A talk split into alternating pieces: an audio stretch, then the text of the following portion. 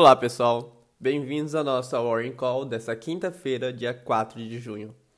Na semana passada, o grupo de ensaio clínico chamado de Solidariedade realizou uma pausa no uso da hidroxicloroquina para reavaliação da segurança no uso do medicamento.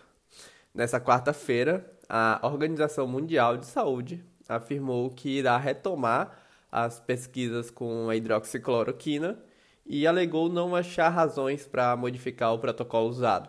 Entretanto, a entidade chamou atenção para o termo utilizado, pois realizar um estudo clínico é diferente de fazer uma recomendação. Na bolsa brasileira, os mercados têm se mostrado bastante otimistas, com os investidores dispostos a correr mais riscos.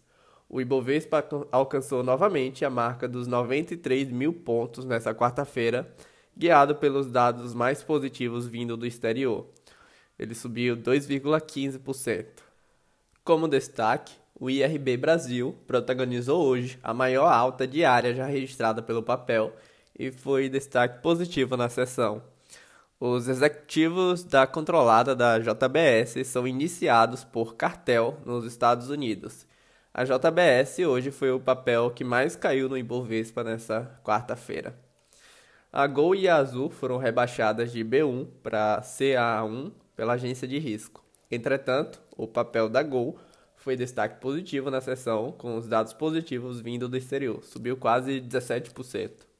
E a Braskem anunciou seus resultados do primeiro trimestre de 2020, com prejuízos de 3,64 bilhões de reais. Nas bolsas americanas, o mercado disparou nesta quarta-feira com sinais de recuperação econômica em meio à reabertura dos estados.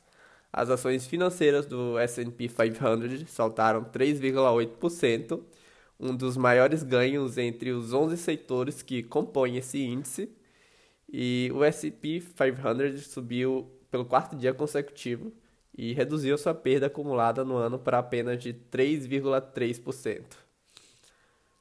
O VIX atingiu 25,66 nessa quarta-feira, em uma escala de 0 a 100, onde 20 representa a média histórica. Ele baixou 4,40%. Os juros futuros confirmaram o movimento de queda que vinha acontecendo desde que o mercado abriu.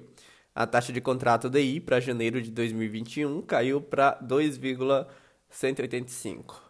O CDS Brasil de 5 anos, ele encerrou em 242,9 pontos renovando mínimas de fechamento. E em relação ao câmbio, o Brasil fechou maio com um fluxo cambial positivo de 3,80 bilhões de dólares, segundo o Banco Central. Esse é o primeiro resultado positivo mensal desde julho de 2019.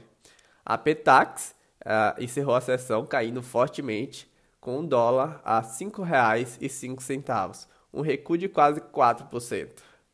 Bom, muito obrigado por nos ouvir e até a próxima nossa Warring Call.